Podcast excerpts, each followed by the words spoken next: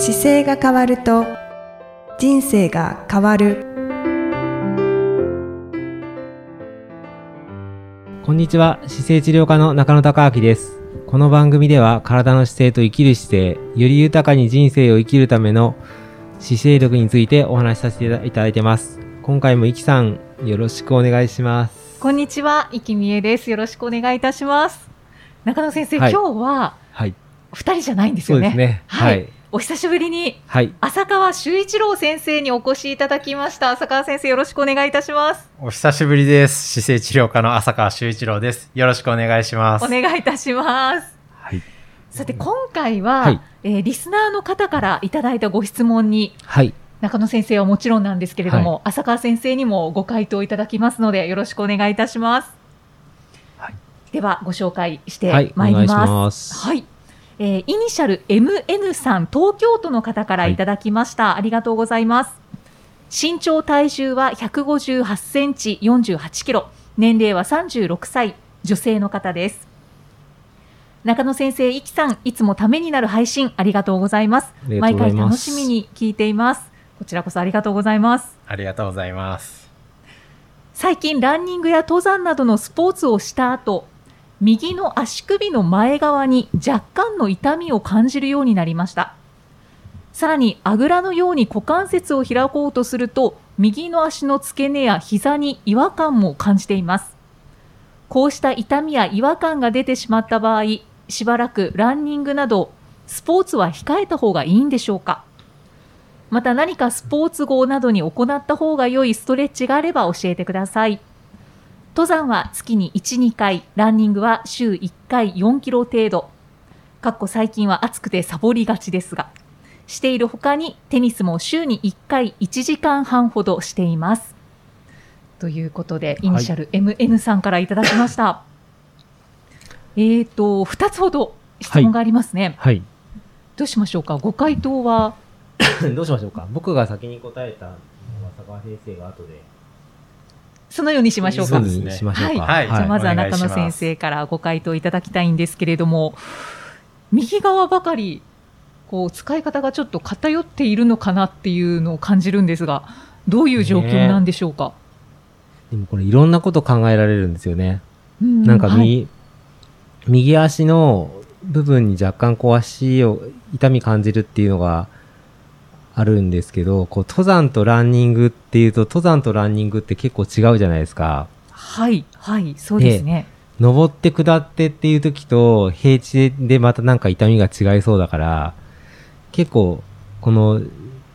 スポーツした後って書いてあるけど、結構その時によって痛みがもうちょっと違うんじゃないかなっていうのをあ 感じながらこれ見てて、あ、はい、で、ただ股関節がいあの動きにくいとか膝が動き違和感があるっていうのは、もう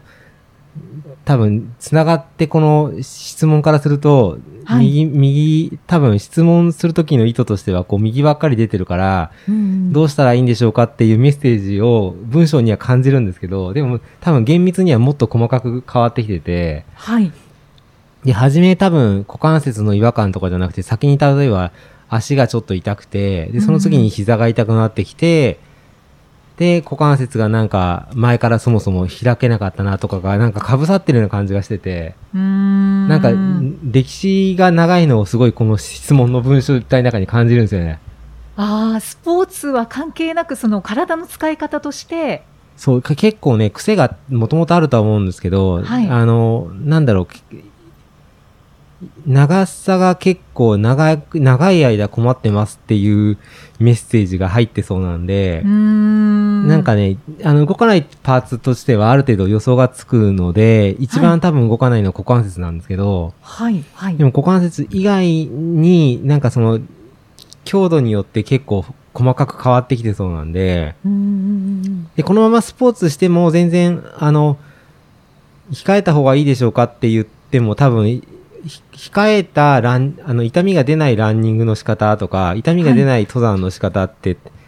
ああると思うんで、その、うん出ない領域で使っていく分にはできるんじゃないかなとも思うし、ああ、だけど、制限がかかりますよね。これね、でもね、あれなんですよね。痛みが出た時に、例えば休みましょうって言って、休、この間もね、あの、すっごい走りたい人がいて、はい。で、もう明らかに急性期の炎症を起こしてる状態だから、触った時に足首、あの、アアキレス腱その方怪我したんですけど、はい。アキレス腱がこう痛くて、で、触って痛いからこれ絶対使っちゃダメですよっていうふうに言ったんですけど、それ使っちゃうとまた、あ触ったところの痛みがひどくなって、うん再度し、あの、なんだろう、出血するっていうか、炎症を起こすようなステージに入っちゃうんですけど、はい。その場合は、その人は、こう、走るときに、ちょっと走り方変えようとして、叩きつけるような使い方をな長くやっちゃったから痛めちゃったんですよね。なのでもう原因がはっきりしてて、はい。その場合はもうその使い方を一旦やめることと、休ませないと炎症が戻らないんですけど、うん今回のケースってもうちょっと多分長引いてるんで、はい。なので、あの、痛くない範囲の運動はしつつも、種目を切り替えていくっていう方法は結構できて、はい。切り替える。例えば動作が、なんだろうな、上りをゆ、登るときには多分足首は痛くないはずなんですけど、下るときには足首が痛いとか、うんっていう、なんか場面によっても違ったりしそうだから、はい。痛くない範囲の動きはどんどん動かしていきながら、あの、問題点を起こしている多分これ股関節が一、股関節と膝っていうのが、膝が伸びにくくなってたり、股関節が動かなかったりっていうのは多分、初めで、パッと思いつくので、うんはい。その可動範囲を広げていくっていうことをしながら、同じ強度でやった時に違和感が減ってくると思うんですよね。うんで、違和感が減ってくる動きをやりながら、こう、どんどん体を使っていくっていうことが、すごく大事だなっていう感じがしますね。この方は並行してできる状態なんでしょうか？そうですね。あのー急な、例えば、登山も本当にだから初級、中級、上級って分けると、結構幅広いから、はい。しあの、長期、上級者向けの登山っていうのは多分やらないと思うんですけど、あの、初心者向けのハイキングに近いようなやつだと全然平気だし、短い距離だと全然平気だと思うんで、はい。なんかその強度が、痛くない程度の強度がご自分で多分ある程度予想が立つと思うので、うんうんその範囲を一旦メインに持っていきながら、可動範囲を広げてきて、で、痛くない使える時間が伸びてきたかどうか確認していくっていうのがなんかすごく僕が接触しないで見るにと、だったらそうかなと思ってます。ありがとうございます。そうですよね。まさしくはいオンラインで今診療っていう感じですよね。で もお答えいただいて結構よくあるんまですよ。で、年齢も36歳だから多分スポーツ歴がもうもうちょっと細かく拾うと、ね、過去にどんなことをしてるかによっても変わると思うんですけど、昔から多分弱点があって、けど重なってきた結果、現時点でちょっとこう、痛みが出てるなっていう感じだと思うので、その初めに違和感感じたところの場所から順番に問題点が大体あるんで、あでそこの可動範囲広げていくのが一番有効ですかね。ーうん。可動範囲を広げるというのは、うんうん。やはりそのストレッチをしたりっていうことになりますか？そう、ストレッチにもなるし、あの、組織自体がこうな、組織ってこう伸び縮みするように動くじゃないですか。で、はい適度に、例えば指だったら、こう指の部分をこう、可動範囲広げようとするときに伸ばす方向にこうしたときに、ちょっとこう引っ張られる感じあるじゃないですか。はい。で、一瞬こうやってやっても伸びるんですけど、その伸ばした状態でテンションかかってる状態で、まあ、15秒ぐらいから30秒ぐらいこう止めてると、細かい人体が伸びてくるんで、うんまあ、そういったのを苦手な動作のところでやっていけると、うん伸ばしていけるかなという、うんうん多分その辺を浅川先生がもしかしたらフォローしてくれると、ば 番組的には そうですね。綺麗にいくのかな、どうなんだろう？それは非常にありがたいですね。じゃあ、浅川先生には、まあ、その部分と、はいあと、スポーツ後などに行った方が良いストレッチがあれはいば教えてくださいということなので、その部分も教えていただいても。そうですね。よろしいですか？はい。多分、あのーご自分が痛いところは確実に分かってるんですよね。右の足首が痛くなりますっていうのと、右の股関節と、うん。えっと、膝が痛くなりますっていうのがあるんですけど、はい。えっと、ご自分の体の中でどこが動いてないのかっていうのが多分はっきりしてない。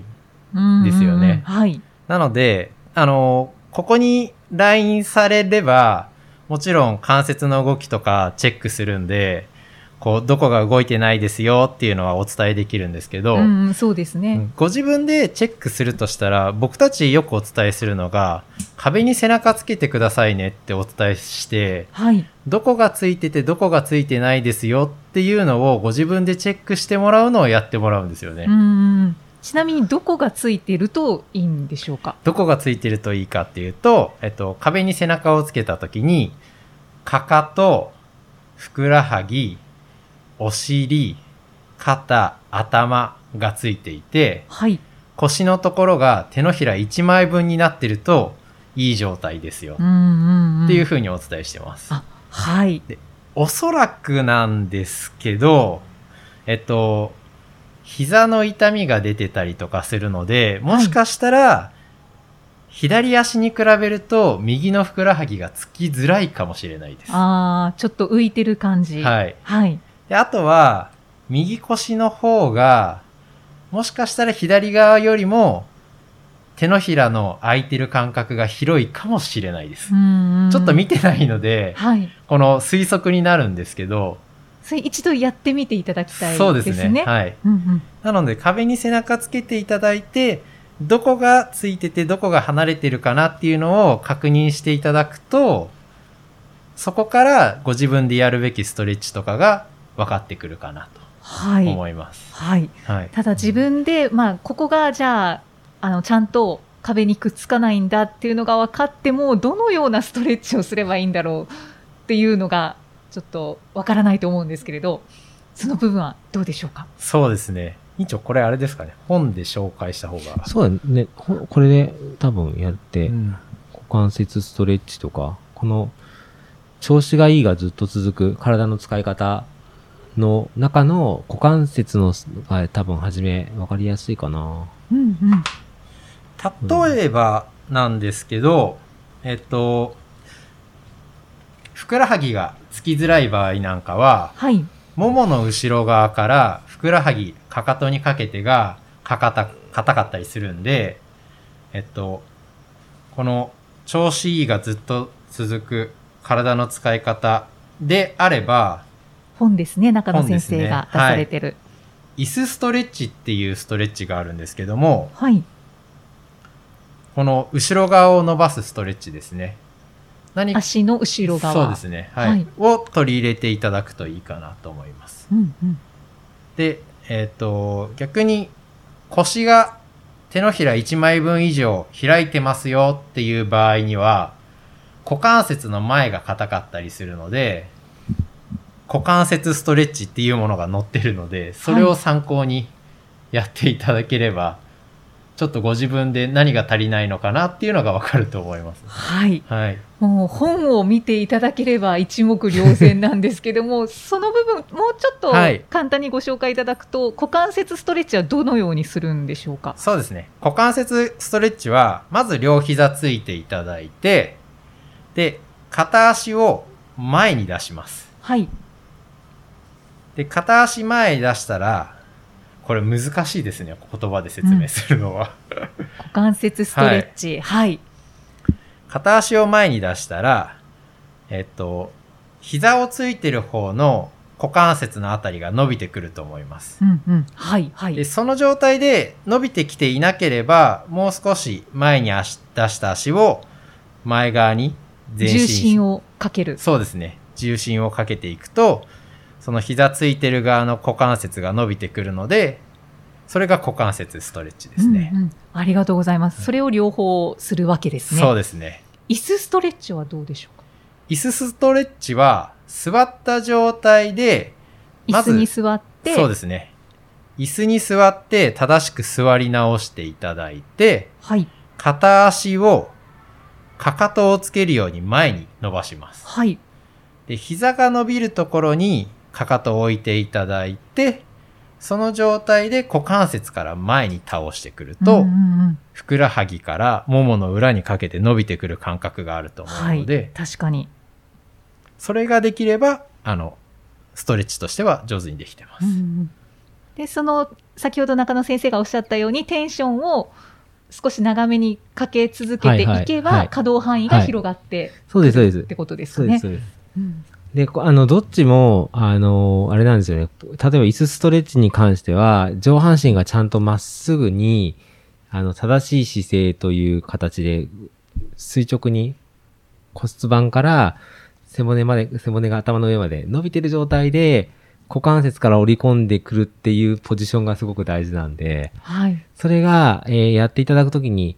あの、例えば椅子だとちょっと浅めに座って、椅子の前側に座骨が当たってるような感じで座って、うんで、片足伸ばしたときに今度は足先だけはちゃんと手前に持ってくると、アキレス腱の後ろがずっと引っ張るんで、あで、それで、ある程度伸びてるなと思った状態で股関節からちょっと前倒すだけで伸びるんですよ。あ。はい。なので、あの、ストレッチって思ってるイメージよりは、はるかに浅い角度でぐーっと体が伸びるんで、うんうんなので、いろんなとこでできます。椅子に座ってる時もできるし、あの、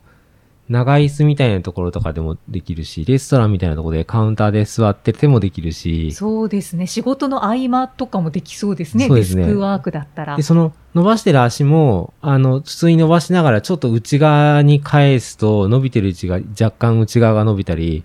外側に返すと外側が伸びたりっていう風に位置が変わるんですよ。かかとを置いた位置によって。はい。なので、座った時にちょっといつもよりこう、かを広めに広め広げると、伸ばしてるのが内側が伸びてきたりとかって言って、いろいろ場所が変えられるので、うんうんそれを順番に自分の苦手なポジションでやっていけるようになると、まあ、壁で確認した時にこう、しっかり伸ばせるというのが実感できると思います。ねえストレッチを続けていって、はいで、壁で確認したときに、ふくらはぎがもしもついてなかったとして、はい。ついた時の喜びって本当にすごい、すごい嬉しいんですよね。そう。だからストレッチって今、それこそいろんなスあのストレッチを専門にするお店ができてくるぐらい、ストレッチって聞いたことある言葉だと思うんですけど、ただそのストレッチ自体が自分にとってどういう効果が出てるかっていうのを、が、やっぱりわからないケースもいるし、伸ばすだけだよねって思ってる方も多分いるんですけど、うんうんあの、自分の体を観察してくると、ストレッチをしてるっていうよりは、ちゃんと自分の体の動かないところをちゃんとどうやって探してるかっていう方が、あの、なんだろう、感じ方の方が大事ですね。ああくまで伸ばすためのストレッチっていうイメージでざっくりやるよりは、自分の体がどうなってるかを観察して、で、それでちょっと強めに長くすれば伸ばすことができてくるんで、なので、今日の状態と昨日の状態とどう違うかって自分で観察できるようになったり、あ、確かにそうですね。なんか今日の使い方、一日の使い方からすると同じ昨日と同じ時間にしたけど、なんかすごい張ってるなと思った時に、じゃあこれなんでこんな硬くなったんだろうっていうのを観察することが大事なんですよう。んなの、で、あの、あくまで一個の自分のその情報、体の状態をキャッチするための道具ぐらいの気持ちでストレッチっていうのを、だ言葉がちょっとか優しすぎるんですけど、もうちょっと、あの、自分の体をどういう風になってるか確認するための方法として捉えた方が、長期的にはすごくうまくいくしうん、うんうん。そういう風に情報を取ってあげないと体壊れちゃうんで、あ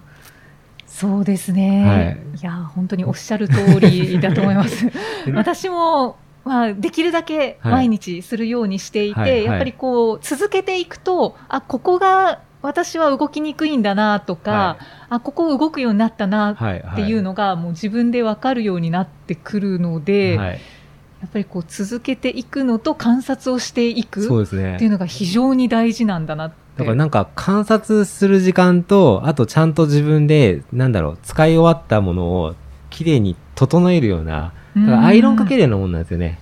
自分でその日使っちゃった筋肉をアイロンかけて丁寧に伸ばして、翌日に持っていくための動作みたいなもんなんで、はいなので、あの、いや、若い頃は全然そのアイロンしなかけなくても、翌日元に戻せたりするんですけど、年々、動きが悪くなってくるんで、アイロンかけてからの方が朝しっかりシワが伸びてるから動きやすいっていうのが、うんもう起きた瞬間から年年齢が上がる方ほどよくわかると思います。うーんはい。いや、年々感じてる気がします。浅川先生ももう全く同じようなご意見ですかね。そうですね。あの、どうしても偏って使っていくと筋肉って伸び縮みがしづらくなっていくので、それをちゃんと